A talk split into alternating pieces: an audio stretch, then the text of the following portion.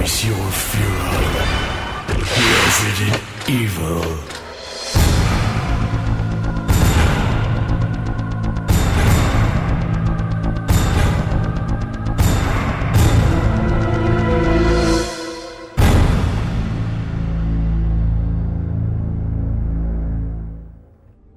Pessoal, sejam bem-vindos a mais uma edição do podcast Face Your Fear, que é o podcast oficial do Resident Evil Database.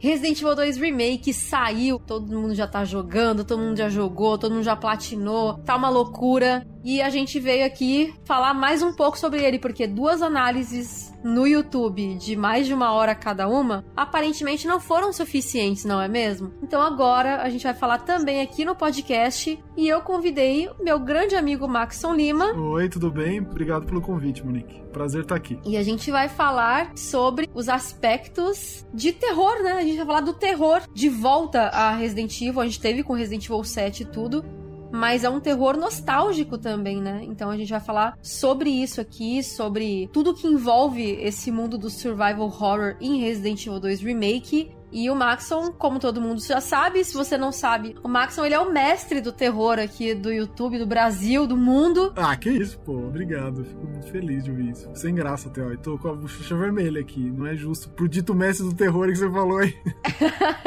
você é e todo mundo sabe disso. Pô, valeu, Monique. Tô muito feliz de falar desse aspecto que tanto me diz respeito. Eu acho que a gente tem muito para falar sobre ambientação. O zumbi como foco, né, voltou a ser o personagem principal de Resident Evil. As características únicas dos monstros, como os monstros se misturam nesse jogo, a perseguição do Mr. X, do tirano, né? E vamos falar dos monstros novos, ficar mais nessa parte horrorosa do Resident 2 novo. Sim, os monstros, os que não apareceram também, né? Porque teve muita coisa que ficou de fora, né? Eu fiquei particularmente decepcionado com a falta da mariposa porque eu pensei que fosse ser um momento bem especial desse novo jogo, aquela parte tomada pela mariposa, pela seda, né? Talvez as lagartas, os ovos. E né? Bom, a gente não vai entrar nesse quesito de falar muito de narrativa. A gente vai falar mais aqui sobre essa ambientação, né? Sobre o terror de volta hum. agora carimbado em Resident Evil 2 Remake, que a gente espera volte a ser uma característica de Resident Evil, né? Que é muito importante para a série. Então, é disso que nós vamos falar. Mas antes, Maxon, hum. fale aí do seu canal incrível do YouTube para que a galera já vá lá se inscrever para ver como você é mestre do terror. Ah, Monique, obrigado. Obrigado pelo espaço. É o Mask Horror, www.youtube.com.br Mask Horror. Tudo relacionado a terror, não só videogame, mas também bastante cinema, né? Acho que é o que mais tem, bastante série, quadrinhos. Então convido vocês a conhecer o Mask Horror. E aí eu já falei bastante de Resident 2 lá também, do clássico, do novo. E tem bastante filme de terror saindo no começo do ano, é isso que eu tenho falado lá. Então, gente, ó, não se esqueçam de já se inscrever no canal do Maxon. Em outubro desse ano a gente já faz quatro anos lá, pela agência WTF, mandar um abraço aí pra Raíssa, que edita, pro Bruno que grava, e para todo mundo que me aguenta lá com as pautas meio doidas que eu faço, porque eu tento levar tudo que me interessa, que me chama atenção e as coisas mais pertinentes em todas as mídias referentes a terror, de uma forma ou de outra. Por exemplo, recentemente a gente fez um especial do Silent Hill, né, que eu acho que quem ouvir esse podcast é uma coisa legal para ir lá ver, já que a gente não tem a Konami fazendo nada de especial pelos 20 anos de Silent Hill, e a gente faz alguma coisinha legal lá, né, falando da série toda. É, parece uma outra empresa que eu conheço também, né, que os fãs têm que explicar a história para ela, mas é, é verdade. Olha, Monique, eu acho melhor ter o que explicar do que não teve, porque no caso da Konami o negócio tá meio que, tipo, as traças, né? Mas vamos falar de coisa boa hoje, né? Tem um monte de coisa legal pra gente falar. Com certeza. Então vamos falar de coisa boa. Parece o Mr. X, né? Te perseguindo para falar de Top Term. Sentando a puia, assim, né? Aquela chapuletada famosa já. Bom, Resident Evil 2 Remake veio com essa promessa, né? De trazer o terror de volta. Na verdade, continuar com isso, porque a gente tem esse terror voltando aí a Resident Evil desde o 7, que inclusive era com VR. Então uhum. era, era sangue, era tripa, era todos os horrores possíveis e imagináveis em Resident Evil 7 no VR ainda, então a imersão era muito maior. E agora a gente tem Resident Evil 2 Remake fazendo uso também da RE Engine, que é o grande motor gráfico atual da Capcom e que, sem dúvidas, é uma ferramenta excelente. A gente não tem o que falar, né, da RE Engine. Ela é muito incrível, deixa tudo ultra realístico. Então é desse terror ultra realístico que a gente veio aqui para falar. E eu acho que o principal aspecto que a gente tem que falar, que a gente estava até falando em off, Eu acho que é a questão do zumbi, né? Do quanto eles estão diferentes nesse jogo em relação aos zumbis que a gente conhecia, né, na série. É, o zumbi voltou a ser o foco, né? A gente tem tanto conteúdo de zumbi, tanto material de zumbi sendo produzido, especialmente em videogame, tem muita gente que vê eles como algo saturado, né? Mas eu vejo eles continuam com essa visão romantizada do zumbi como o monstro contemporâneo definitivo. E eles voltaram a ser o foco e um problema, né? Eles são uma ameaça real e não só um estorvo ou alguma coisa que você lida rapidamente para fazer o que você tem que fazer. A todo momento, do começo ao fim do jogo, atentar ao zumbi, especialmente na dificuldade mais alta. Os zumbis são sempre um problema, eles são resistentes, eles são imprevisíveis, com uma movimentação aleatória, digamos. O quanto de tiro você erra por conta da movimentação imprevisível do zumbi, que a cabeça vai para um lado e o braço vai para lá, e o fato do zumbi voltar depois. E eu lembro muito bem quando eu vi o trailer de anúncio ano passado, que deixou claro como o fator grotesco do jogo ia ser uma das principais características, porque desde que os videogames passaram a ser tão fotorrealísticos, né, como você bem disse, a violência sempre foi uma questão, porque um jogo como, por exemplo, o Uncharted da vida, como vai lidar com a sua violência? Atenua a violência. Agora, outros jogos que tem isso por base e não faria sentido ter essa parte atenuada, como Resident Evil, agora mostra para mim que eu tava enganado quando eu pensava que não. Tipo, a Rockstar nunca vai fazer um Manhunt novo porque a indústria não tá preparada para aceitar esse nível de violência, como por exemplo o cinema há muito tempo lida com a violência, dentro de um contexto, claro, mas para videogame a gente sabe como é a censura, é, como é difícil lidar com questões de nudez e coisas do tipo. Então, no trailer já fizeram questão de mostrar aquela mandíbula que abre, o Leon pegando aquele policial no corredor com o barulho do rádio e a mandíbula que vai de um lado ao outro e aquela coisa que deixa entender que a RE Engine serve para fazer tripa também, né? Como se os zumbis fossem criados de dentro para fora. E o próprio Elliot tá lá com as tripas dele para fora mostrando bem isso que a gente tá dizendo aqui. Então, de uma forma geral, esse Resident 2 e o sucesso que tem feito e como tem sido bem recebido, mostra que o videogame público, a mídia, tá preparado, amadureceu a ponto de aceitar, dentro de um contexto, a violência necessária. Porque pensa, esse Resident Evil 2, sem a violência que ele tem, dá para dizer que não teria o mesmo peso, eu acho, não teria o mesmo impacto que tem tido, né? Com certeza. Eu acho que é um dos aspectos que o pessoal mais pega, assim, a, a, parte do desmembramento do zumbi, por exemplo, que a gente consegue com uma faca desmembrar o zumbi, assim. É, é um troço muito absurdo. Tanto que uma das táticas que todo mundo tá usando é derrubar o zumbi quebrando a perna dele, né? Dando tiro no joelho, ele uhum. cai e ele fica se arrastando porque ele não te persegue para outra sala. Então é. a gente tá usando essa própria violência a nosso favor. Os tiros na cara do zumbi era uma coisa que a gente fazia muito uso, né? Antigamente do shoot them in the head, né? Atire na cabeça. Porque às vezes atirar na cabeça já não tá mais resolvendo. Porque eles estão mortos, eles não sentem o impacto daquilo. Então você atira, às vezes não vão para trás, nem sentem o que uhum. você tá fazendo e continuam vindo atrás de você. Então eu acho que nem aquilo que você falou e que eu vivo falando desde que Resident Evil trouxe os zumbis de volta lá em 96, que o zumbi ele deixou de ser a galhofa que ele tinha se tornado nos últimos anos ali da década de 90, e aí ele voltou como uma ameaça real no Resident Evil e ele foi abrindo portas para trazer o zumbi de novo para a cultura pop, mas como uma coisa ameaçadora e não só como um, sei lá, um morto muito louco, né, por exemplo. A volta dos mortos-vivos, né, aquela série dos anos 80, meio que fez isso, ajudou a fazer isso. Aquela seriedade, aquela crítica social dos anos 60, dos anos 70, criado pelo Jorge Romero, deu espaço para algo mais risível. E aí o Resident Evil, claro, como outros filmes e outras literaturas, foram mostrando outros caminhos para o zumbi de muitas formas. Como, por exemplo, o Extermínio, né, dos anos 2000. É basicamente o zumbi pós-moderno, digamos assim, né, lá dos anos 2000, que é aquele zumbi extremamente agressivo, de uma mutação extremamente rápida. Nem é usado necessariamente esse termo, mas é uma transformação diferenciada. Então já é um outro caminho. E isso aí influenciou tudo, como o próprio Resident Evil, né, que trouxe as suas criaturas mais ágeis, mais rápidas, deixando o nosso protagonista, por mais bem armado que fosse, em maus bocados. Era difícil de lidar com as criaturas mais ágeis de Resident. Então, assim, o zumbi, ele é o zumbi clássico nesse jogo, não só pra série, mas também pro zumbi como de forma geral pós 68, né, pós a Noite dos Mortos Vivos, e isso aliado a esse sistema de colisão que você bem disse, que muda a nossa forma estratégica de lidar com zumbis, tiro na cabeça não é o lance nesse jogo. Você tem que usar de desmembramento e tem que tentar ser inteligente para que o zumbi não seja o obstáculo. Dar tiro na perna, às vezes até. Eu tentei até, por exemplo, desmembrar o zumbi e tomei uma mordida de um zumbi sem braço. Tentei dar um método Michonne ali e não resolveu porque ele tava com dente.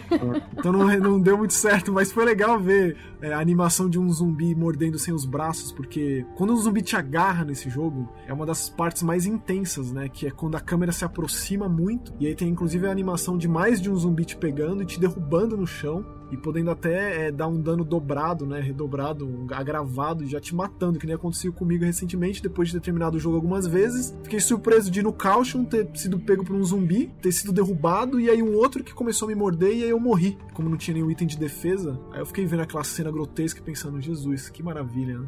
Eu acho que esse é o nível de profundidade que o jogo trouxe para o seu monstro principal. E isso ainda ramifica muito, que é, por exemplo, quando a gente tem zumbis juntos com os carnífices, né, com os lickers. O método de estratégia tem que mudar radicalmente, porque um tiro ali, você basicamente já levou uma agarrada de um licker já na cara. E aí a gente soma isso, o fato de, de, de ter um tirano mais para frente, isso vai acumulando e vai sendo uma crescente de terror, de desespero. Por exemplo, eu tava fazendo uma live no cenário B do Leon, e aí eu esperto tentei me enfiar no corredorzinho ali para esconder de dois lickers. É claro que o Mr. X veio e o barulho dos passos do Mr. X fez com que os dois lickers se voltassem contra mim também e eu fiquei completamente encurralado e morte certa. eu passei é, por isso, foi ridículo. É, aquela, aquela, parte ali do laboratório de fotografia é um terror depois que você tem que voltar pra delegacia, depois que você passa pelo canil ali, pelo necrotério. É, é tenso. Ali é, é desesperador. Comigo aconteceu uma coisa engraçada, também envolvendo o Mr. X. Eu tava quieta, desci naquele buraco que você tem que abrir abrir com o cadeado, foi meu primeiro gameplay. Então, tipo, eu tava bem virgem nesse jogo. Eu pulei ali a ventilação que você sobe na caixa e você desce, né? E naquele corredorzinho tinham dois leakers.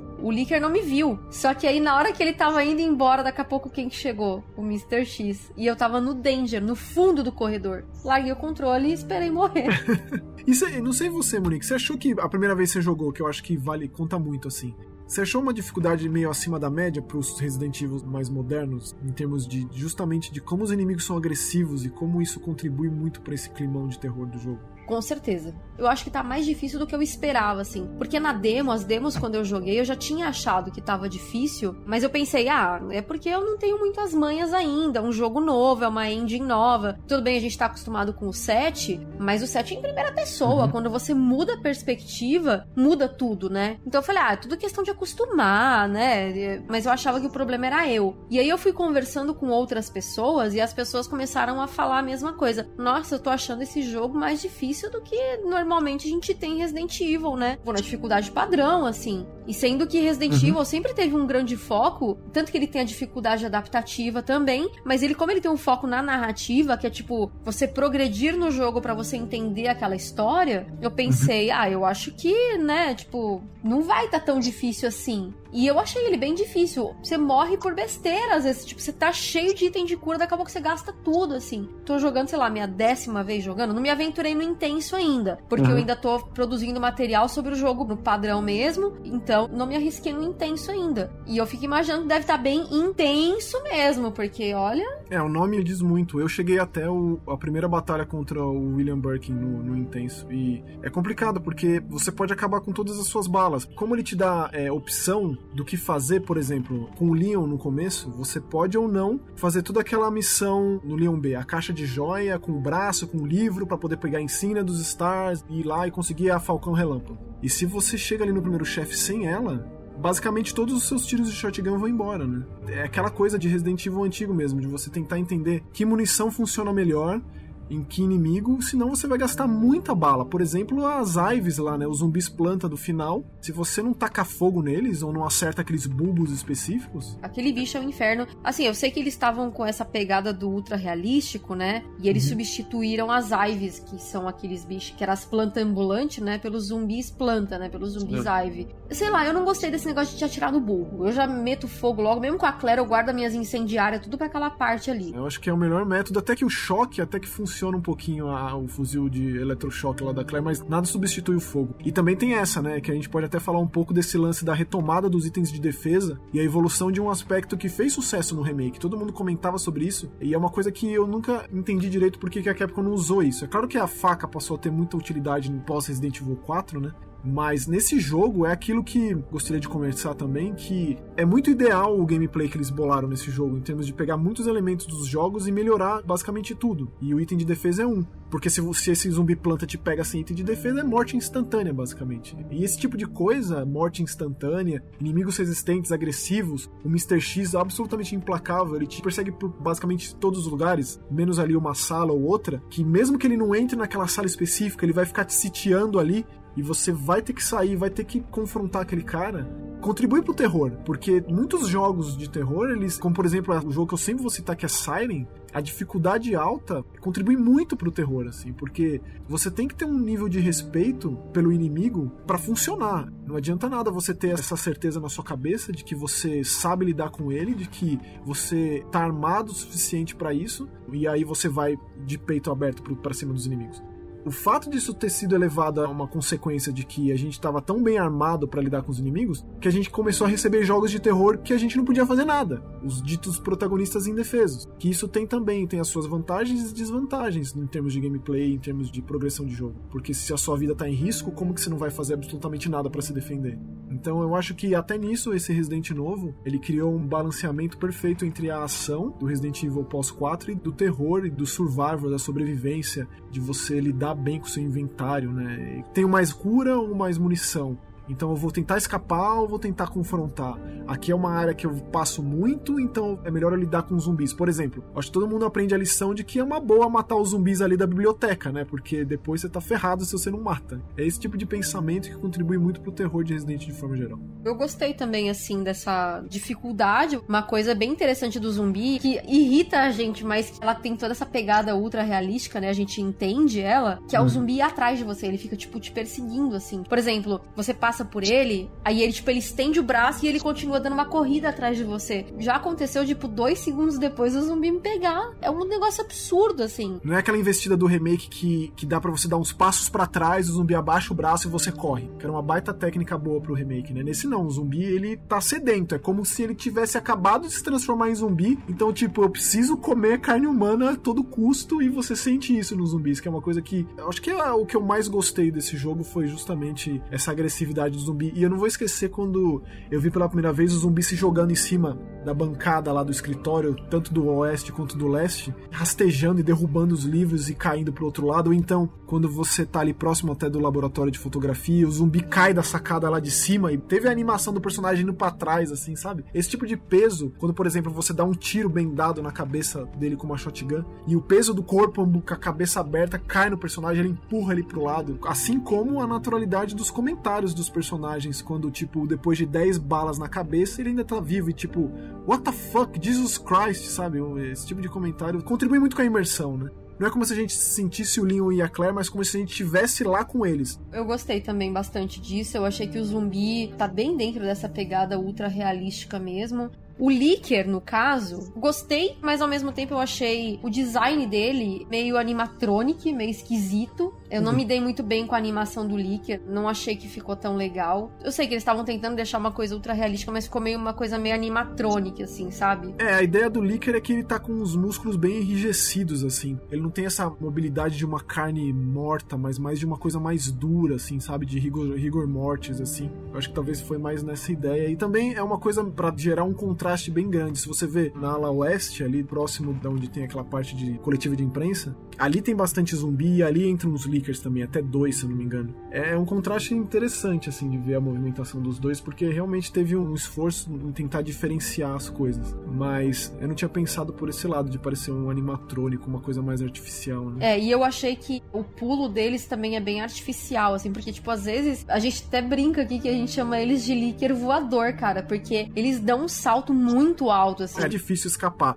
os cachorros, os Cerberus, nem tanto assim. Eles, se você dá uma corrida em zigue-zague assim, eu já consegui desviar bastante deles, apesar de que é bem comum eles pularem nas suas costas e te morderem, né? Tem até a animação bem grotesca disso. Mas o Licker é basicamente impossível você desviar. Especialmente se ele estiver no teto. Se ele estiver no teto e você dá uma corrida, não tem jeito. E também tem, tem essa coisa, né? Do tipo, inclusive até o Jeff, né? Eu, eu conversei bastante com o Jeff lá do Senpai TV.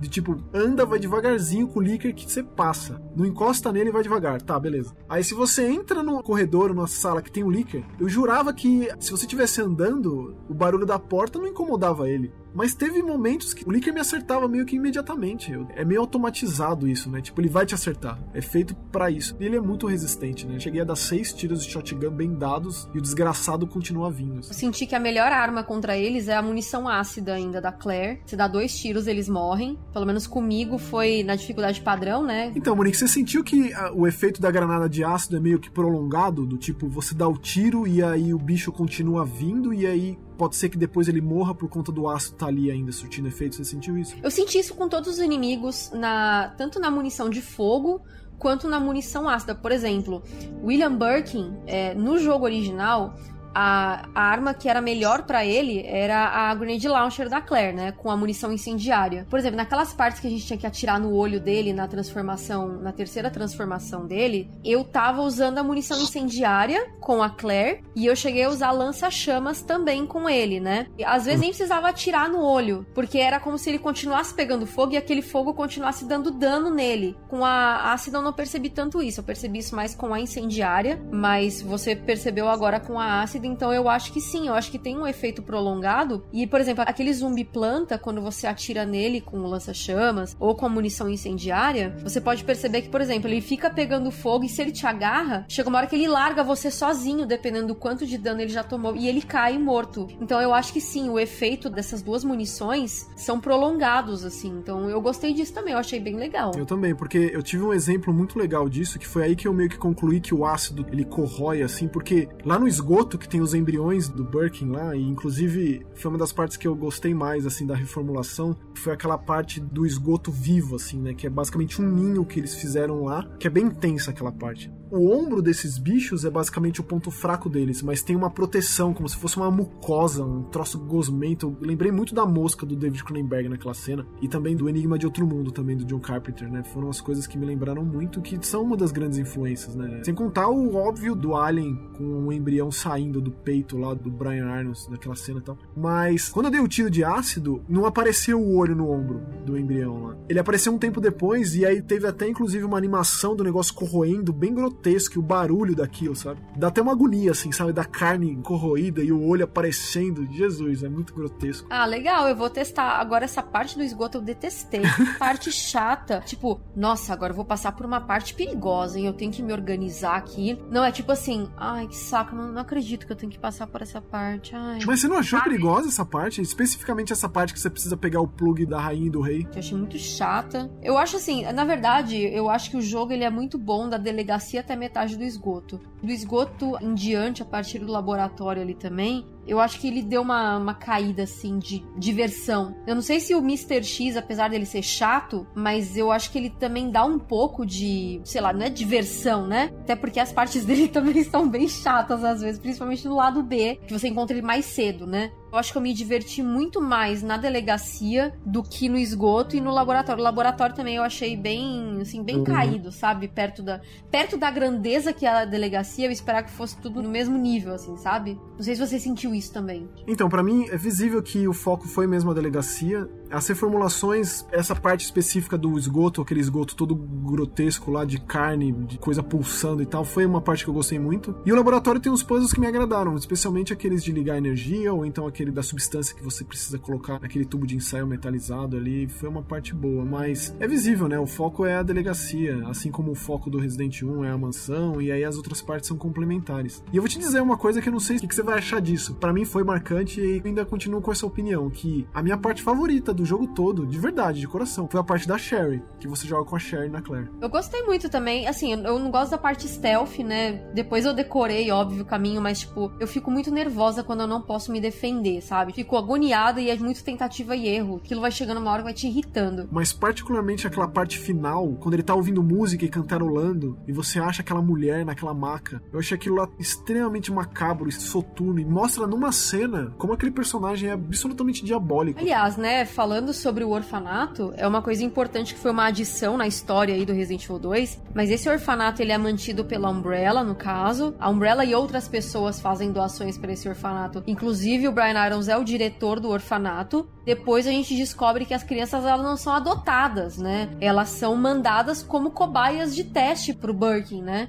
Eu acho muito pesado isso. É um nível de crueldade, assim, sabe? Me lembrou um pouco o Survivor, daquele pessoal da Ilha China lá, que a Umbrella capturava crianças do mundo inteiro, né? Adolescentes, e levava lá pra Ilha China. Tem até um brasileiro, inclusive. Me lembrei muito disso, assim, né? Que a Umbrella tá sempre usando crianças e adolescentes nas suas pesquisas. Eu achei muito pesado aquilo, muito macabro. O fato do chefe de polícia ser a pessoa mais doentia daquela cidade, tanto que tem aquela revista que você encontra com a Claire, dele se fazendo de bonzinho, nosso herói nunca descansa. É um herói casca grossa, né? Porque ele tem que manter aquela postura rígida, porém, ele cuida do orfanato, ele é amigo de todos, ele é tipo o paizão da, de Raccoon City, todo mundo confia nele. Eu achei bem perturbada essa parte. E o pouco que a gente tem dele, né? Aquela cena dele com a Claire lá na garagem, e especialmente a perseguição dele. Eu pensei até que eles fossem explorar mais aquele lado duas caras do Brian, né? Quando ele tá sendo corroído pelo ácido ali que ele ia usar para embalsamar a filha do prefeito. Mas aí acabou sendo só mais um motivo para ele xingar a Sherry de tudo quanto é nome, né?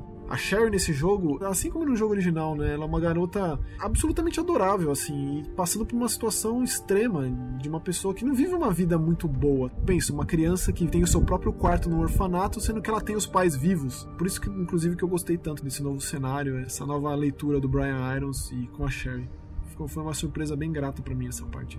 Gostei bastante dessa parte. Assim, a campanha da Claire para mim, sem dúvida, é muito superior à do Leon em questão de narrativa, assim. Gosto muito dessa carga dramática o lado psicótico mesmo do, do Brian Irons. Eu gostaria que eles tivessem feito uma coisa meio dissimulada do Brian Irons. Já que ele se passa tanto por uma pessoa que ele não é, em vez de já estar tá muito loucão das ideias, talvez a gente visse ele se fazendo de bonzinho que ele faz no original. Ele faz, ai, por que essa filha do prefeito eu não consegui salvar ela? E agora? O que, que vai acontecer? Não sei o quê. E uhum. dessa vez não, ele já sai, tipo, dando o pé na porta e soco na cara, sabe? Eu queria ter explorado mais o lado dissimulado lado dele, assim, a fachada do Brian Adams e vendo depois essa transformação de monstro que ele realmente é, que na verdade toda a trama do Resident Evil 2 Remake foi bem resumida, né? Eles não exploraram muito, assim, o quanto as pessoas podem mudar dentro daquilo, né? E, tipo, a gente vê, de repente, o Brian Adams sendo a pessoa dissimulada que ele realmente é, na realidade, ele já tava louco, né?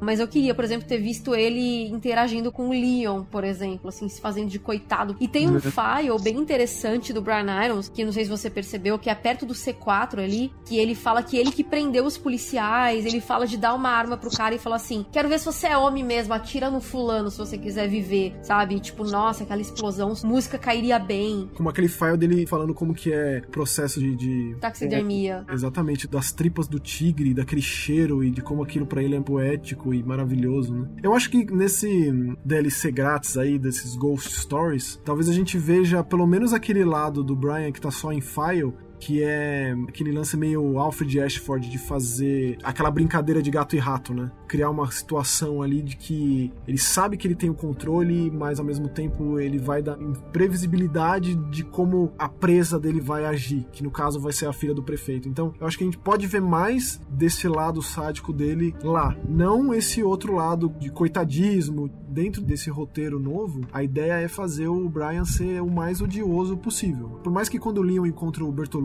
lá, o Ben, né, preso, fala que precisaria falar com o chefe Brian para ver se podia sair de lá, porque ele deve ter um bom motivo para estar tá preso lá, né? Ali talvez tenha dado até um gancho de possibilidade desse encontro entre os dois, né? E como que o Leon, sendo Leon, naquela situação ele, ele se portaria ante o seu chefe, digamos assim. Então é uma coisa que vai ficar na nossa cabeça. É, se o Leon ia se tocar, que ele na verdade tá sendo um cara dissimulado. Eu, nossa, ó, faltou muitas oportunidades de expandir isso aí. Ia ficar muito legal uma interação do Brian Irons com o Leon. Eu ainda acho que a gente vai ver bastante coisa em DLC, assim. O Resident 7 teve bastante DLC, né? Eu acho que esses Ghost Stories aí não vai ser o único, não. Eu acho que a gente ainda vai ramificar bastante essa história. É, eu não sei, porque assim, o Ghost Stories, posso estar errada, mas no tweet oficial da Capcom lá naquele perfil RE Games, né? Estavam dizendo que era histórias What If. Não sei se você percebeu isso. Então eu acho que é tipo como se fosse um modo do rank, assim, por exemplo, só que com outros personagens. E aí são situações diferentes, cenários diferentes para cada personagem. Porque o Robert Kendo também é um que a gente não sabe o que acontece, né? Se ele aquele tiro foi para filha dele, se foi para ele, depois ele se matou também, se estão os dois mortos lá, se ele vai vai continuar vivendo. Tinha até que a gente ia ver com a Claire, né? O que teria acontecido, assim.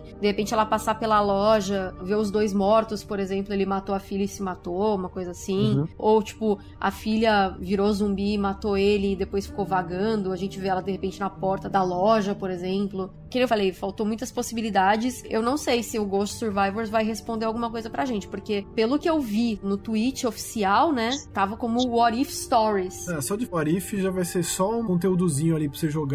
Talvez explorar um pouco mais da cidade com outros personagens. Talvez até já preparar pra um Extreme Battle aí, que pode ser que eles tragam também, vai saber mas já fiquei decepcionado nesse sentido. Eu pensei que fosse ser uma história complementar, sim. Eu queria que fosse também uma história complementar, mas tá escrito assim, ó, no tweet, ó, Explore What If, entre aspas, Stories of Three Unfortunate Souls. Então Uhum. elas não seriam canônicas. Pode ser que mais pra frente eles anunciam mais conteúdo. É que no caso do Resident 7, né, quando você acabava o jogo, ele já te dava lá, né, que ia ter o conteúdo do Chris, que a gente tava ainda especulando se era mesmo Chris, quem era, que diabo era aquele personagem, mas já deixou claro isso, né, que seria uma continuação daquele final lá, é um pedaço que precisaria ser jogado e aí veria o conteúdo grátis, e aí até demorou mais, foi adiado, né, mas então assim, dado o sucesso que o jogo tem feito, dado o Resident 7 que a gente recebeu bastante conteúdo expandido, então ainda acho que além desse Ghost Stories aí, pode ser que a gente receba um conteúdo que não o What If. A interação do Brian Irons com o Leon não vai acontecer, porque o jogo base já saiu, né?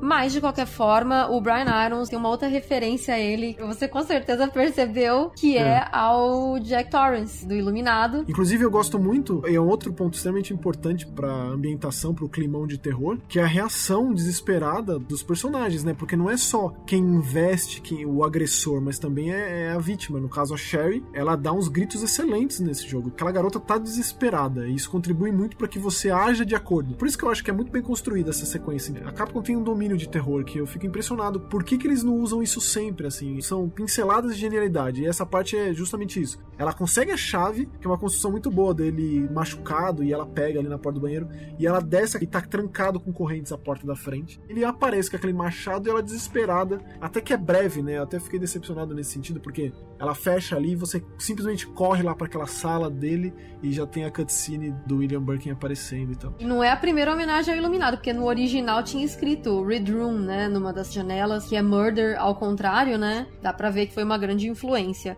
Deixa eu perguntar uma coisa pra você, Max. O que, que você achou do nome, da localização dos Lickers pra Carnífices? Olha, eu não soube lidar com isso. Não tem como não chamar de Licker. Tipo, lambedor ia ficar bizarro, mas Seria melhor um nome mais, sei lá, bicho do avesso. Porque eu achei que carnífice, tipo, quem que pensa na palavra carnífice? Não ficou uma coisa meio artificial, assim? Ai, deixa eu ver, que- como é que eu vou chamar esse bicho numa situação extrema que eu tô? Carnífice. concordo com você, nada natural. Existe essa palavra, mas e aí, né? É tipo o famoso modo de Hyde de Resident, né? Que ele me tira essa palavra, sei lá, daqui lugar do Aurélio e tal. Mas ao mesmo tempo que, tipo, lambedor, como a gente podia fazer uma tradução mais literal, que não ficaria meio cômico? Eu não sei, pô, saia justa aí pra traduzir o nome do Licker, viu? Também todo mundo vai continuar chamando de Licker, né? Tem essa também. É, mas a questão de localização, que nem você falou mesmo do modo de raid, uma coisa que eu nunca vou me esquecer no Resident Evil 6, o arremeter enquanto estiver arremetendo. Aquilo é muito maravilhoso, entendeu? Tipo, eu nunca vou me esquecer daquilo. De vez em quando, a localização de Resident Evil tem umas coisas nesse nível, assim, é inacreditável. Tipo, Carnífice, realmente, eu achei que não soou bem, assim, pra mim, sabe? Tirando isso e tirando o fato deles parecerem os animatronics, né? E o Mr. X, a gente precisa falar sobre a aparência dele, né? Porque eu acho que é uma coisa que todo mundo falou: ah, isso aí mistura com a galhofa do Resident Evil. Tudo bem, é realmente um pouco da galhofa, mas ao mesmo tempo eu acho que remete também em terror de filmes B e principalmente lembra muito, por exemplo, pessoas inumanas tentando esconder a sua aparência, como por exemplo no Fringe, que tinha aqueles caras que eram os observadores tal. Mas eu não sei porquê, mas ele me lembra um pouco o Slender também. Eu acho que o fato dele estar com uma roupa como se meio séria, sabe? Você lembra do Frankenstein de Mary Shelley? Sim. Um das versões mais recentes, que o Robert De Niro faz um monstro de Frankenstein e aí quando ele escapa do laboratório ele veste um sobretudo e sai nas ruas com aquele sobretudo, foi o que me veio na cabeça imediatamente, porque ele tem um porte avantajado, ele não é uma pessoa normal. Ele é muito grande, ele é muito alto, ele é muito robusto, então é mais uma forma de, não vou dizer passar despercebido porque é impossível, Mas é que se ele tivesse sem essa roupa, ele seria absolutamente o foco de qualquer atenção. Então acho que não é nem a ideia ele tá disfarçado ou algo do tipo, mas é para não sei se é colaborar com a estranheza do personagem, mas é tipo a impressão de que é um humano ali, porém não é, essa arma biológica de, de, medida de segurança jogada em emergências e que talvez seja obediente. É uma forma de mostrar que ele, ele, é diferenciado. Ele não é simplesmente um monstro agindo por uma necessidade fisiológica do monstro, como o zumbi que quer comer a sua carne. Além simplesmente dessa roupa e do chapéu, de ficar nessas questões de como seria, como funcionaria, se é cômico, se é trash. De novo, Resident lida com questões complicadas quando você vai para esse realismo, ultra realismo e realidade fantástica. Realidade fantástica é um negócio muito difícil de lidar, que é você introduzir o elemento sobrenatural dentro de uma realidade que a gente se identifica. Como você faz para que isso não soe absurdo demais, para que as pessoas não comprem a ideia? É muito difícil, porque isso muda muito de realidade para realidade, de cultura para cultura. Eu lembro bastante como foi de difícil assimilação os filmes orientais quando chegaram aqui pra gente. Eu não lembro o nome em português, mas é o The Eye, aquele filme chinês que a mulher ela cega, faz transplante nos olhos, passa a enxergar, mas com os olhos ela vê o que a outra pessoa via, né? Eu lembro que ela tem elementos que faziam sentido lá para a realidade cultural, social, folclórica chinesa, e aqui pro nosso lado a pessoa dava risada no cinema. É bem difícil de lidar.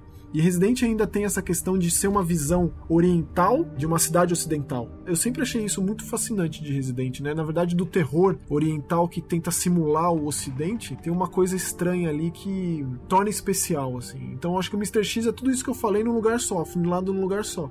E ele tem feito tanto sucesso, tem virado tanto meme, e, tipo, todo mundo compartilha seus vídeos de porrada na cara e que ele entra na porta e dá susto e tal diz para mim que funcionou perfeitamente. É, e eu, e eu acho até que o fato dele perseguir você no jogo, eu posso estar errada, mas eu acho que isso é um testezinho pro Nemesis no remake do 3, viu? É, porque quem que não pensa no Nemesis numa hora dessa, né? Com certeza, a gente pensa assim, olha, se com o Mr. X eu já estou sofrendo, imagine com o Nemesis, porque o Nemesis, ele corre e ele tem uma Rocket Launcher. Mr. X é uma moça perto do Nemesis. Eu fico pensando, Monique, a possibilidade do Nemesis infectar a Jill a qualquer momento do jogo, sabe? Do tipo, ela, ela tem uma, um confronto ali e ela fica infectada. E aí, finalmente, em Resident Evil, a gente tem esse elemento do protagonista infectado e isso ser uma coisa a ser lidada, tipo no Outbreak lá, mas para um jogo principal, né?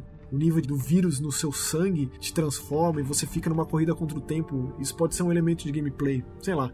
Mas tudo isso é um teste, sim, até porque a participação do Mr. X no Resident 2 original, apesar de ser muito marcante, ela é pontual, né? E não é uma coisa intensa e contínua que nem nesse jogo. E isso é legal pensar que vem dos primórdios do terror em videogame. A perseguição, você se sentir perseguido, é lá dos primeiros jogos de terror, daquele T-Rex, do, do labirinto, especialmente do Clock Tower. E se você pensa que é, é, o Shinji Mikami ele era próximo do Hifumi Kono, né? Depois eles até fizeram jogos juntos, tipo o Steel Battalion essa sementinha foi plantada na equipe lá. Esse lance da perseguição no terror, de por mais que você tenha meios de lidar, de combater, ainda assim você não consegue bater de frente, porque não adianta tirar nesse cara. Gasto de munição, ele vai ficar ali ajoelhado alguns segundos e depois ele volta. Eu acho isso absolutamente aterrorizante, cara. Isso funciona em todos os climas de terror, porque quebra aquela coisa de você ter o controle da sua munição, das suas ervas. O bicho vem socando todo mundo e você meio que só corre. Aquele pedacinho da biblioteca ali, eu acho aquilo fantástico de bem feito, de bem pensado no cenário B. Para mim, a melhor parte do cenário B é quando você precisa lidar com aquela biblioteca ali, de empurrar aquelas estantes, com ele vindo atrás de você.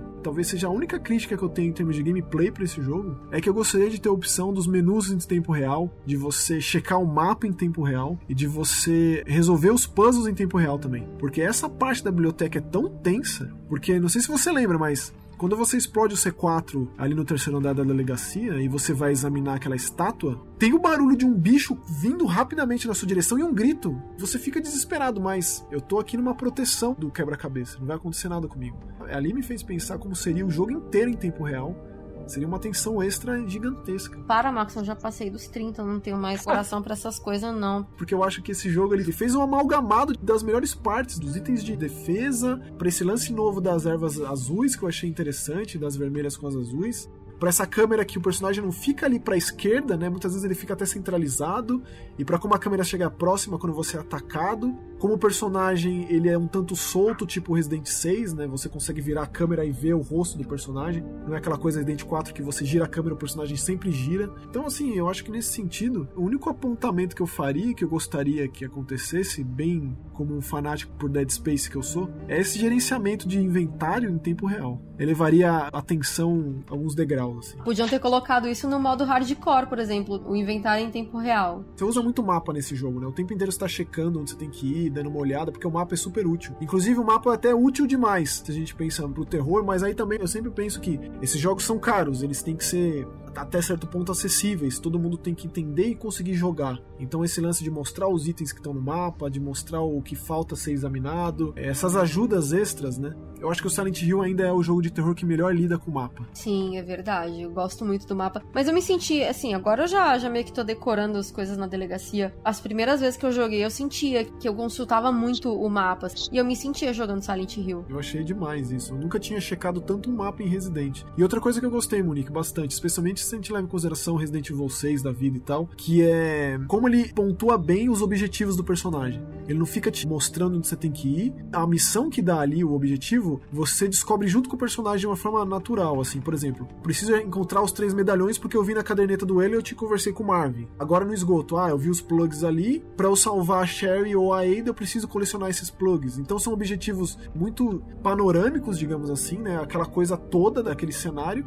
e você aprende junto com o personagem. Eu acho que isso é muito importante pro terror, porque não é legal é, você ter essa coisa fora do jogo que te dá uma ordem do que você precisa fazer sem ser lá no jogo. É uma perda de imersão que funciona para outros gêneros de videogame, mas para terror atenua. E imersão em terror é 100%. Se você sai daquele momento por conta de um elemento videogame, você quebra tudo. Eu acho assim, principalmente para mim, a principal utilidade desse Resident Evil 2 Remake é mostrar o que, que a gente pode esperar de um 8, por exemplo. Porque eu sei que o 8 já deve estar em desenvolvimento, talvez não pela mesma equipe que fez o Resident Evil 2 Remake. Eu já falei aqui que a questão narrativa deixou bastante a desejar, mas que todo o aspecto técnico do Resident Evil 2 Remake, ele é impecável.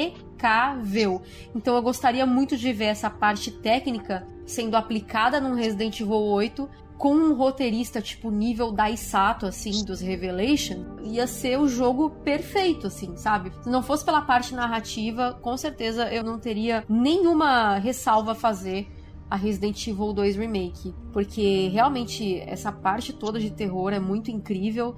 Inclusive, eu tava aqui pensando enquanto você tava falando, o crocodilo. Você gostou da aparência do crocodilo? Aquele bicho gigantesco e ele cheio de musgo, assim, sabe? De lodo, do esgoto, grudado nele, assim. Eu achei demais a aparência. Eu não fui muito fã de como ele é confrontado. Também não gostei muito. Eu achei meio Resident Evil novo, assim. Porém, eu gostei demais, porque não é simplesmente um crocodilo grande, tipo Alligator do SBT lá que passava, né? mas mais uma coisa monstruosa. Eu sou sempre a favor de você não simplesmente fazer o bicho crescer crescer como acontece muito no Resident, né? Funciona se é um tubarão, porque aí não precisa fazer nada no tubarão, né? Tipo, ele já é o troço mais assustador e medonho que, que existe mais. Pega a cobra do remake, compara com a do original, ou a Black Tiger também. Você coloca umas características mutantes ali de que não é natural, sabe? Isso sempre contribui para tornar marcante aquele monstro visualmente falando e até na antecipação do confronto, que é quando você vê o crocodilo pela primeira vez e tem aquelas tremedeiras ali e tal, e os comentários da Ada com o Leon,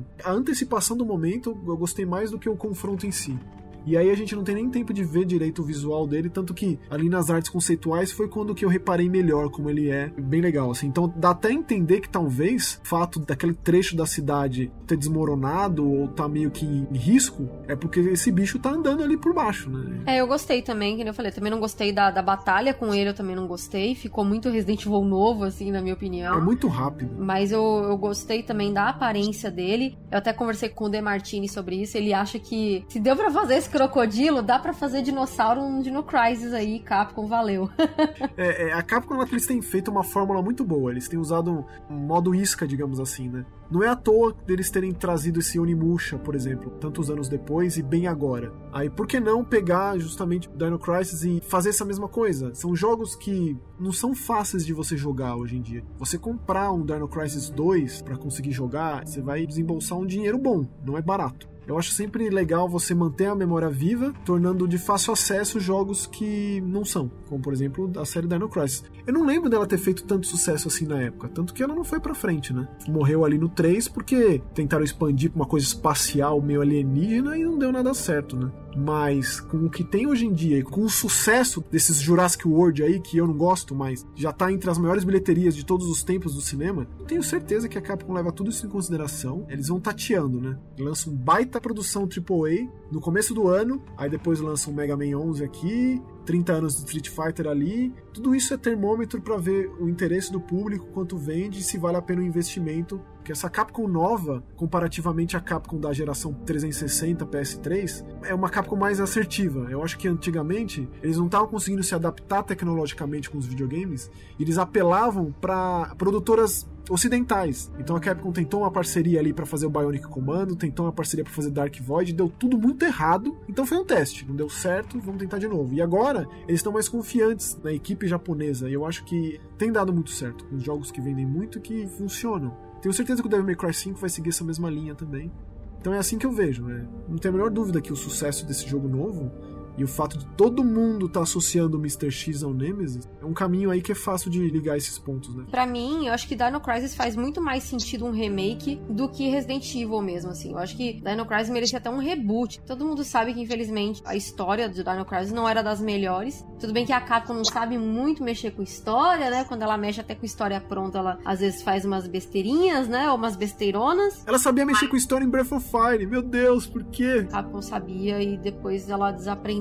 E, enfim. Mas eu acho que, por exemplo, se tem uma série que merecia remake, merecia reboot, era Dino Crisis, com certeza. Resident Evil eu preferia que seguisse em frente, né? Com Resident Evil 8, Revelations 3 mostrasse o que tem para mostrar de novo na série. Pô, imagina o potencial de agora que eles aprenderam a mexer com essa coisa do terror de novo, no Resident Evil 8, que coisa incrível. Um Daisato roteirista, meu Deus, fica até hiperventilando só de pensar o que, que eles não fariam. Seria realmente incrível. Mas eles são muito incisivos nessa ideia de que esse jogo só existe porque os fãs pediram muito. Inclusive o Hirabayashi falou recentemente aí que tudo depende da demanda dos fãs para ter um Resident Evil 3. A gente sabe que a Capcom sempre foi de atender mesmo os fãs, assim. Então, todo mundo já sabe o que eu penso sobre remake, mas eu acho que um Dino Crisis faria muito mais sentido, assim. E eu acho que agora que eles viram que dá para criar um réptil gigante, então dá para criar dinossauro. E eu acho que até essa pegada do realístico, né, do ultra realístico também, seria um bom teste que mostrou aí que Dino Crisis seria possível sim.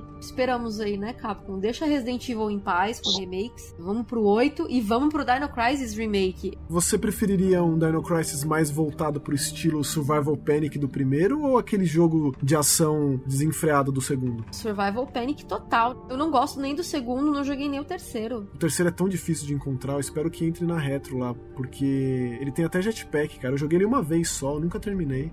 Eu queria me dedicar mais a ele. Mas eu não gosto muito do estilo do 2, não. Não é um jogo ruim, mas essa ideia de colocar ponto e colocar aqueles dinossauros em horda, Velociraptor de ser tipo bucha de canhão, sabe? Gostava da ideia daqui de usar os lasers para prender os bichos e aquele tiranossauro que aparecia. É, o Shinji Mikami, né? O primeiro jogo, não tem nem o que falar. Mas eu não sei, Monique, é uma coisa muito antiga. É muito difícil você fazer uma produção gigantesca para algo tão antigo e que até que ponto ainda tem público. Eles teriam que fazer esses testes que eles têm feito, do tipo, relança o Dino Crisis aqui, dá um jeito de fazer ele mais acessível para o público atual ver o sucesso, como ele vai ser recebido em rede social, como vai ser compartilhado, streamado aí em YouTube da vida. São esses os termômetros que eles usam. Aí sim, coloca lá uma equipe de 100 pessoas mais, investe lá alguns milhões de dólares para fazer um jogo desse tamanho. Eu gosto de pensar que eles veem o panorama geral das coisas. Dinossauro voltou a ser popular de novo pós Jurassic World. Então, tipo, o que, que a gente tem de dinossauro em videogame? Turok e Dino Crisis, tipo, não tem muita coisa. Dinossauro não tem muita representatividade em videogame, infelizmente.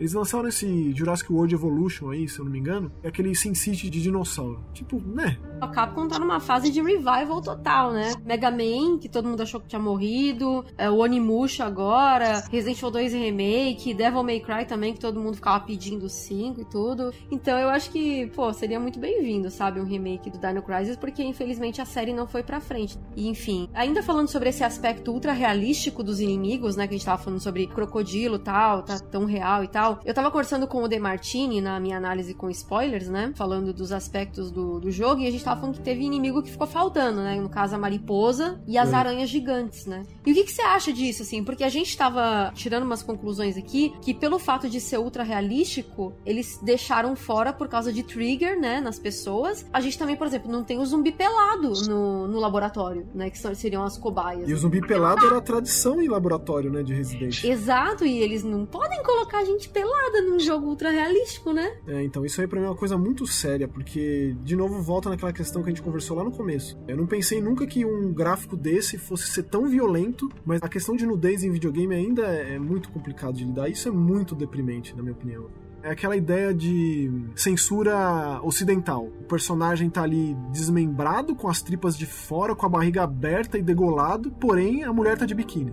Em videogame, nudez é uma coisa muito difícil de lidar. Pensa, eu acho que o primeiro nu frontal masculino que a gente teve em videogame foi no, no DLC do GTA 4, é muito recente. E é uma coisa absolutamente natural. E um jogo de terror que vai pro lado dessa violência extrema e que faz questão de abraçar isso, não se sentir à vontade para mostrar um homem pelado ou uma mulher pelada, mostra que videogame ainda tem muito que evoluir nesse aspecto, sabe? O problema é o público, né? Porque as pessoas, meu, é só você ver a mentalidade das pessoas, por exemplo, com fazer um mod de nudez aqui, uma pessoa pelada, tipo, né? Tipo, gente, é um corpo, qual é o problema, sabe? E com relação às aranhas, disso de, de despertar uma fobia, eles poderiam ter ido pro lado do crocodilo, de fazer ela mais mutante, uma coisa mais monstruosa e não só uma aranha grande que eu também esperava muito ver finalmente uma aranha com esses gráficos. Mas particularmente o que eu mais me decepcionei, que era uma das partes que eu mais esperava nesse jogo, que é a mariposa, né? Eu realmente esperava muito esse trecho. E tem ali numa das alas do laboratório umas mariposazinhas ali pequenas, né? Eu pensei, vi, agora vai, agora vai. E infelizmente não. Nos textos que eu fiz de Resident, ou no vídeo mesmo que eu gravei, eu preferi não falar especificamente disso, porque eu tentei não estragar a surpresa de quem ia jogar pelo bem ou pelo mal. E não houve uma substituição. Não é que não tem mariposa, porém tem isso. Não. Então aí sim cabe uma decepção com relação ao laboratório. Eu achei muito legal o ambiente, aquela recepção, o lance dos chips, de como é o sistema de progressão, o lance da, da energia elétrica, alguns puzzles ali do laboratório e tal. Mas em termos de criaturas, dos monstros apresentados, sem dúvida é uma decepção. Tirando a batalha com o William Birkin ali, que eu achei visual dele naquela transformação absurdamente demais, pelo menos seria legal ter um substituto a mariposa, pelo menos para mim, fez muita falta. Né? E você achou que de repente isso também foi excluído por causa de trigger, de repente pelo medo mesmo de ficar muito realístico? Olha, assim, eu não tinha pensado nisso não. Agora que você tá falando faz todo sentido, porque as pessoas têm medo dessas coisas, né? O próprio sapo do Resident Evil Zero, eu conhecia gente que via aquele sapo e ficava angustiada. Tinha dificuldade de passar particularmente da parte do sapo. E não é porque ele te comia vivo, não, te engolia com uma só, não. É porque tinha medo. E ele é muito bem feito, aquele sapo.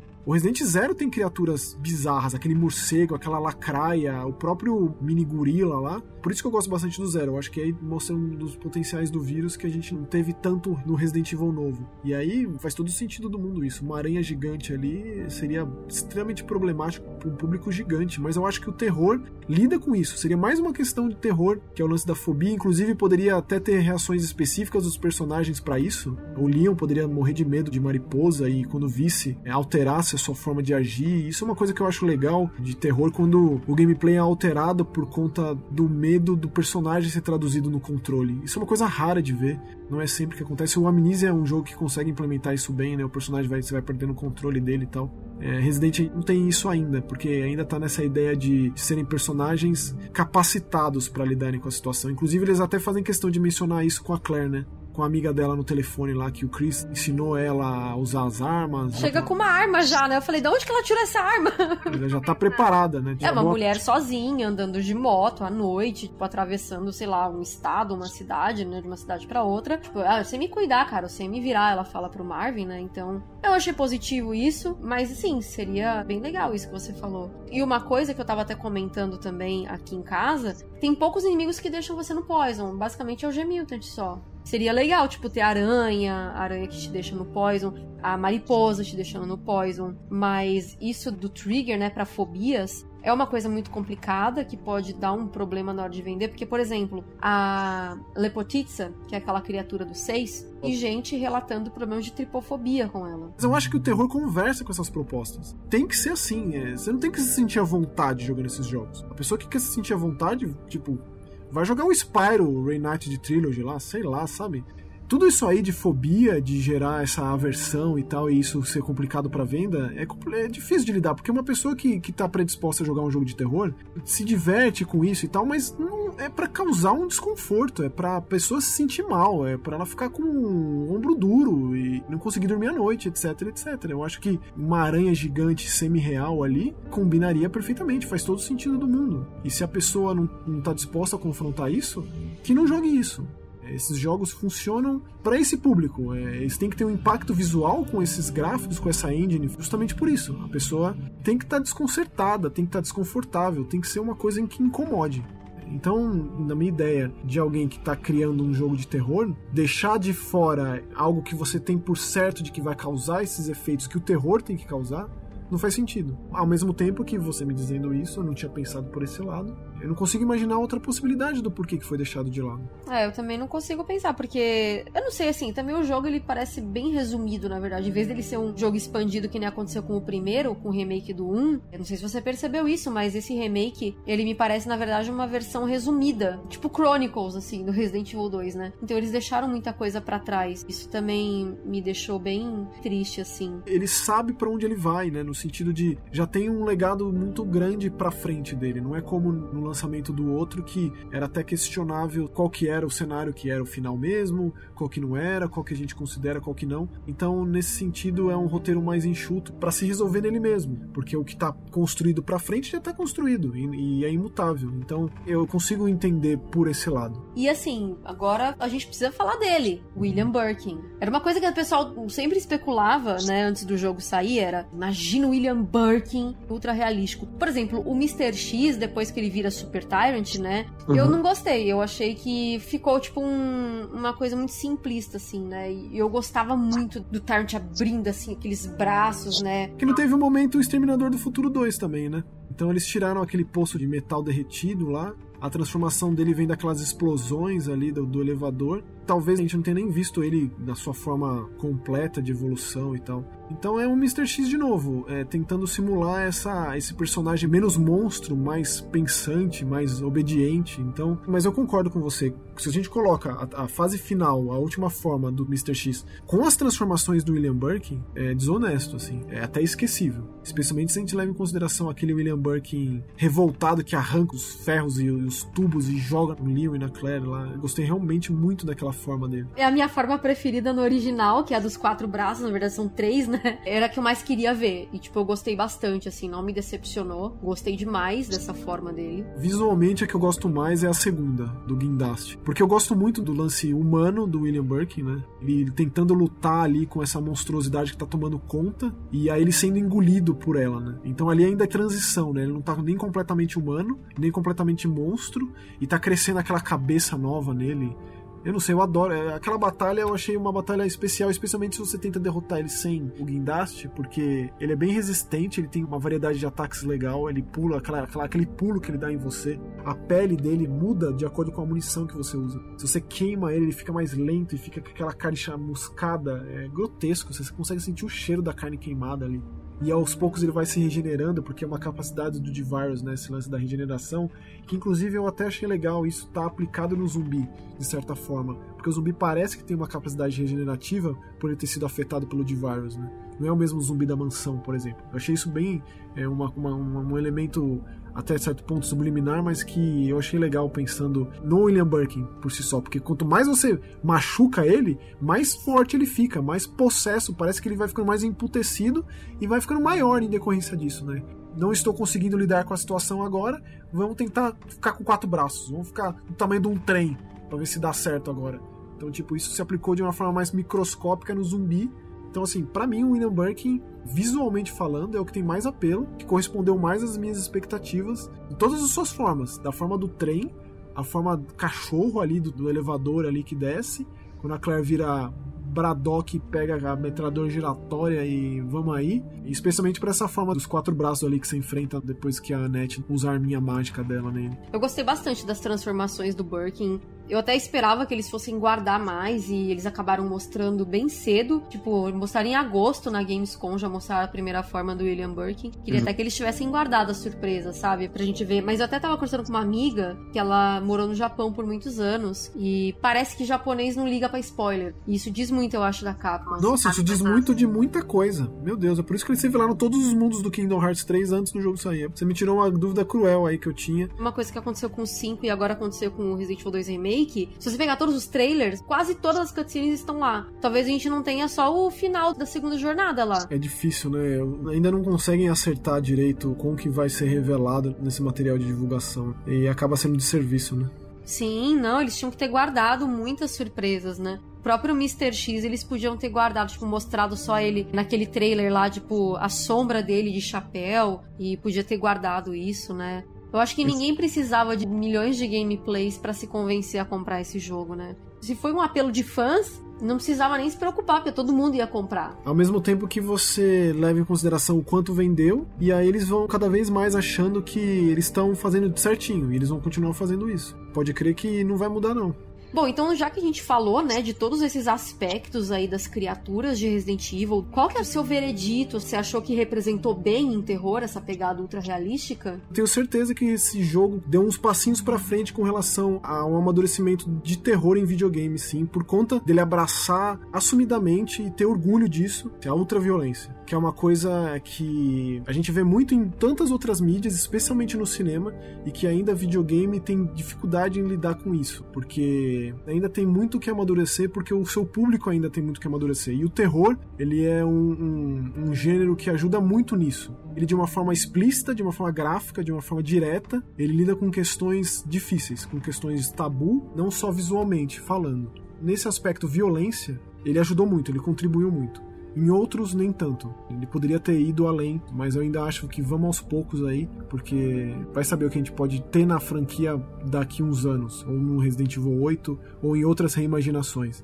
Então, meu veredito final é isso: é Resident 2, edição 2019, contribui com o amadurecimento do terror em videogame por abraçar a ultraviolência, assumir isso e deixar claro com sucesso que o público entende que, dentro de um contexto, as violências elas são cabidas, quando tem porquê de ser e quando tem um, onde ser utilizada. Esse jogo simplesmente não teria o mesmo impacto, nem metade do significado do alcance, digamos, se não tivesse essa violência nesse caso específico. É, eu concordo com tudo que você falou e o que me marcou realmente foi os zumbis, assim, né? O Mr. X também, né? Tanto que virou meme aí e tal. Mas assim, o ponto alto para mim desse jogo foi exatamente o zumbi, que a gente tinha como uma coisa bobinha. Ah, é só desviar, é só ele é lento, não tem problema não, é só desviar. E ele Isso. realmente se tornou uma ameaça. A ressalva que eu tenho em relação aos zumbis é que a Capcom meio que fez uma propaganda enganosa falando que cada um ia ter um aspecto diferente, quando na verdade a gente, a gente vê poucos modelos se repetindo. Eles só mudam a roupa, né? Que nem no próprio original mesmo, né? Por exemplo, tem o zumbi Hirabayashi, que eu atirei bastante nele para descontar quando ele falou que não tinha inconsistência na história, né? Então eu atirei muito nos Hirabayashi. Olha o seu escapismo, Monique. É válvula de escape. É, válvula de escape pra não socar o original, né? O verdadeiro. Ele que não me apareça mais na BGS. Não, tô brincando, pode aparecer. Então... eu achei, assim, que teve poucos modelos diferentes de zumbi, né? Eu achei que eles podiam ter variado um pouco mais nos modelos, mas mesmo assim, realmente não tira o brilho do jogo. Eu gostaria que em Resident Evil 8, por exemplo, em vez de eles usarem mofado, qualquer outro inimigo, volta com o zumbi. Eu gostaria muito que Resident Evil 8 fosse com zumbi de novo assim, a, a, ideia dos mofados não me agradou tanto, sabe? Tipo, sei lá, não me pegou. Eu acho que nenhuma criatura me pega tanto quanto o zumbi. Tanto que tem muita gente que achava que Resident Evil era um jogo de zumbis, quando na verdade ele é um jogo de incidentes biológicos. E o mais perto que a gente tinha do zumbi nesses anos todos, tanto que o 6 trouxe de volta na campanha do Leon, depois disso foi os Afflicted, que são os inimigos do Revelations 2, que são pessoas que foram torturadas, que passaram pelo experimento com o T-Virus, mas que foi de uma forma diferente, né? E que é como se fosse o começo do zumbi na campanha da Claire e na campanha do Barry já é aquela coisa podre, né? São os apodrecidos, os rotten. É um zumbi bem italiano aquilo, é bem um zumbi do Lúcio Fulci aquilo. É, eu gostei muito, é um dos zumbis que eu mais gosto, os zumbis do Barry, porque esse zumbi podre, como se estivesse completamente decomposto e ainda assim tá perambulando, não tem muito em videogame, para ser sincero. É mais um zumbi próximo do real, né? Sim, é. sim. Tanto que eles estão cadavéricos. Eu falei o zumbi é. próximo do real, é, agora que eu me dei conta. Porque eu vi um zumbi passando ali no minhocão. Depende ali. do que você chama de zumbi. Por exemplo, eu estou um zumbi porque eu não durmo direito já faz muitos dias, né? Tem toda essa questão. Mas o, o zumbi, por exemplo, do remake do 1, ele é um zumbi que já tá contaminado há dois meses. Então, por isso também que ele tem aquele reflexo mais lento. A gente pode explicar que ele estica o braço, daqui a pouco ele abaixa e fica com aquela cara de bobo. Tá mais pro lado do zumbi do Revelations 2 da parte do Barry do que pro lado dos Afflicted da campanha da Claire. É, né? Tem zumbi então... até meio moreninho no Resident 2 original, né? Eu nunca esqueço disso. Esse cara só é. não tá um pouco emputecido da vida, ele é mesmo morto vivo.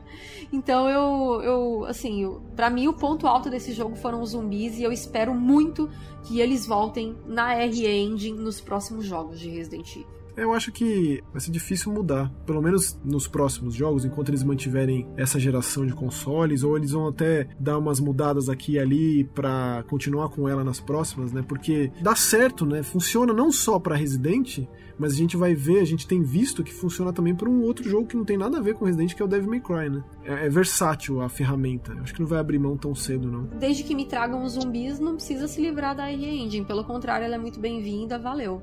Agora, depois que vocês ouviram esse podcast, sabe o que vocês vão fazer? Vocês vão lá no canal do Maxon. Maxon, fala de novo do teu canal aí pra galera ir pra lá. Maravilha, é youtube.com.br. Tem vídeos lá todas as terças e quintas, só sobre terror, em todos os formatos, em todas as mídias, em todos os lugares, feito com muito carinho para quem é fã de terror. Então é sempre um prazer conversar sobre os temas dos vídeos. Fico muito feliz de ter bastante comentário lá. É um canal pequeno, de nicho, né? Totalmente voltado para isso. Tenho muito orgulhinho disso. Então eu fico o convite aí mais uma vez. E aí aproveito também, Monique, para agradecer convite para falar de terror, para falar de Resident Evil voltado para o seu aspecto essencial, digamos, né? É, e você me considerar um mestre do terror é um baita do lisonjeio, porque sou mó fã do seu trabalho. Eu acho que você é autoridade de Resident Evil e eu acho que as pessoas têm que ouvir o que você tem para falar sobre as coisas e tem que respeitar a sua opinião, porque você tá nessa há muito tempo e você vai extremamente a fundo nisso tudo e é isso que eu mais admiro e é isso que eu mais respeito, que é quando você se profissionaliza naquilo que você gosta e aí você fala com propriedade justamente porque você analisa a fundo as coisas e a gente vive tanto numa geração de superficialidade, tudo é descartável e tudo é efêmero e nada dura e você faz questão de tão fundo nas coisas, é por isso que eu gosto tanto e é por isso que eu fico muito feliz de ser convidado para participar de qualquer coisa com você. Muito obrigada também, não fico até emocionada agora, meu Deus do céu, muito obrigada.